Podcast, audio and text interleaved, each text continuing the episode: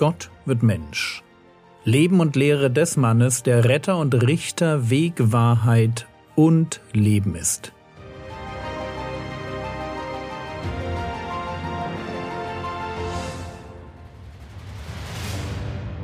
Episode 273 Ein dämonischer Vergleich.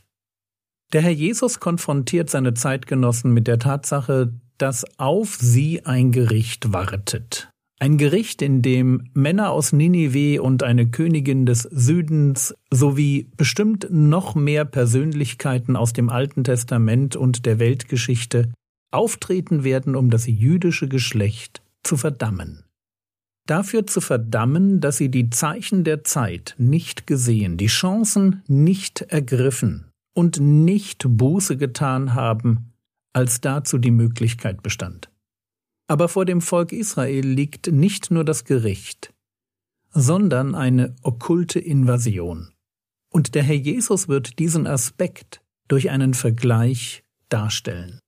Matthäus Kapitel 12, die Verse 43 bis 45.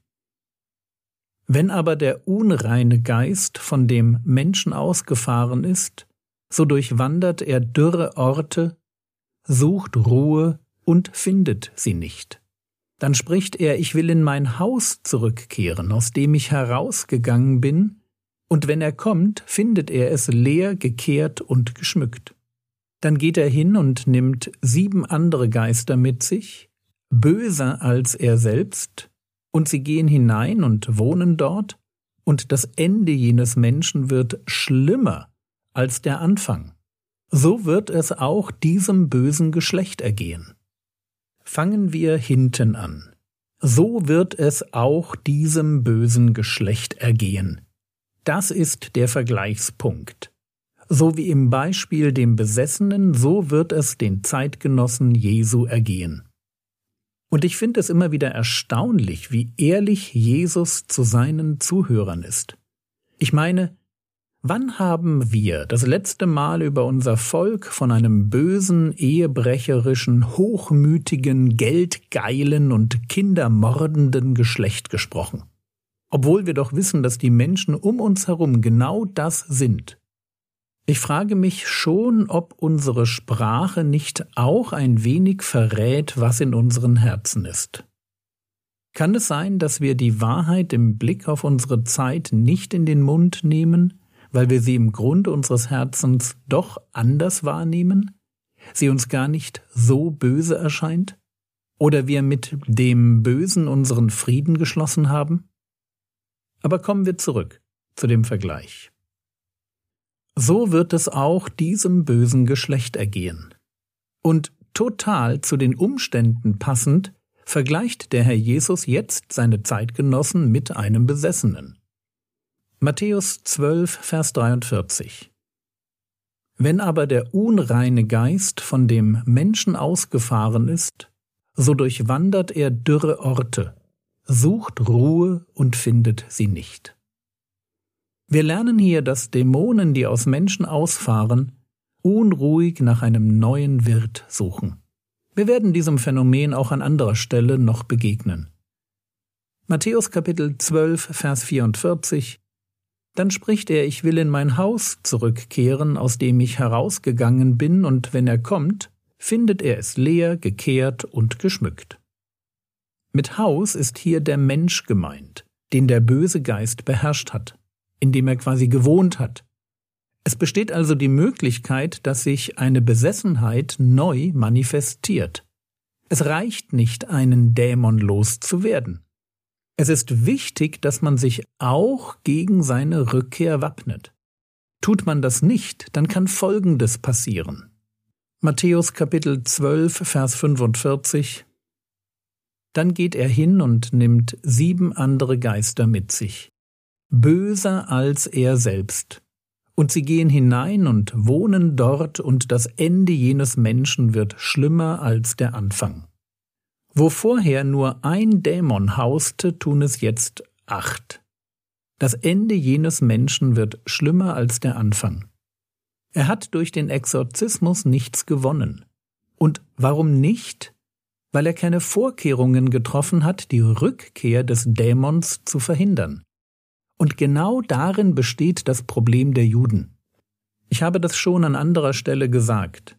Es ist ein Phänomen, mit wie vielen bösen Geistern der Herr Jesus in Israel zu tun hat. Man gewinnt beinahe den Eindruck, dass der Teufel seine Engel zusammenzieht, um dem Messias und dem Volk Israel das Leben besonders schwer zu machen. Aber jetzt kommt der Messias und er nimmt sich mit Vollmacht des Dämonenproblems an. Ein böser Geist nach dem anderen wird ausgetrieben. Es ist eine Zeit der Befreiung. Halleluja. Dabei gibt es allerdings ein Problem. Wenn die Israeliten nicht aufpassen, dann stehen sie am Ende schlimmer da als am Anfang. Dort, wo im Bild gesprochen ein Dämon drin war, werden am Ende acht Dämonen ihr Unwesen treiben. Was will der Herr Jesus damit sagen? Zuerst einmal möchte er seine Zuhörer warnen. Es sind eben nicht nur die Pharisäer und Schriftgelehrten, die kreative Ausreden erfinden, um diesem Rabbi aus Nazareth jeglichen Anspruch aufs Messiassein abzusprechen. Das ganze Volk kann mit Jesus nicht so viel anfangen. Natürlich will man geheilt werden, wer will das nicht? Und natürlich feiert man auch jeden Exorzismus. Aber viel mehr will man dann eben auch nicht.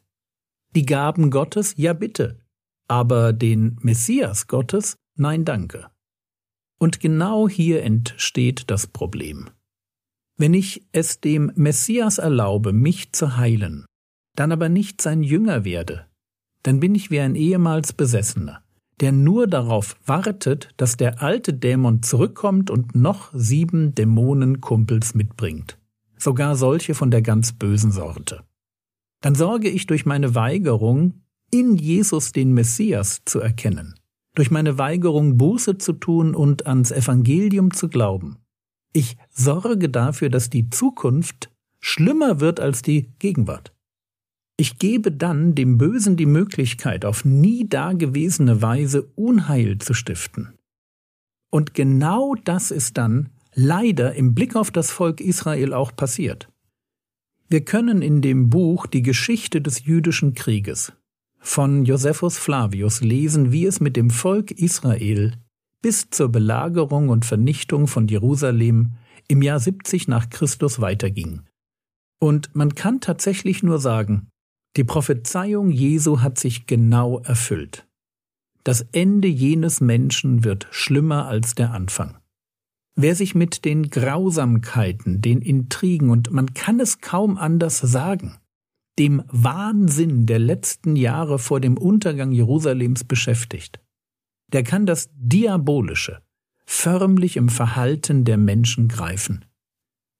Hier wird ein Volk vom dämonisch Bösen immer tiefer in die Irrationalität getrieben, bis nichts mehr heilig ist, bis in Jerusalem Tyrannei, Verrat, Mord und Folter an der Tagesordnung sind und man nicht davor zurückschreckt, die hohen Priester zu jagen, sie umzubringen und ihre Leichen den Hunden zum Fraß vorzuwerfen.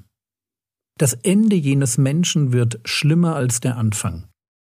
Ein Volk, das erlebt, wie Gott ihm hilft, wie der Messias die Kranken heilt, wie er Licht ins Dunkel bringt, das Evangelium predigt und die Besessenen befreit. Dieses Volk, das dann nicht Buße tut, das die Gaben will, aber nicht den Geber. Dieses Volk verurteilt sich selbst zum Untergang.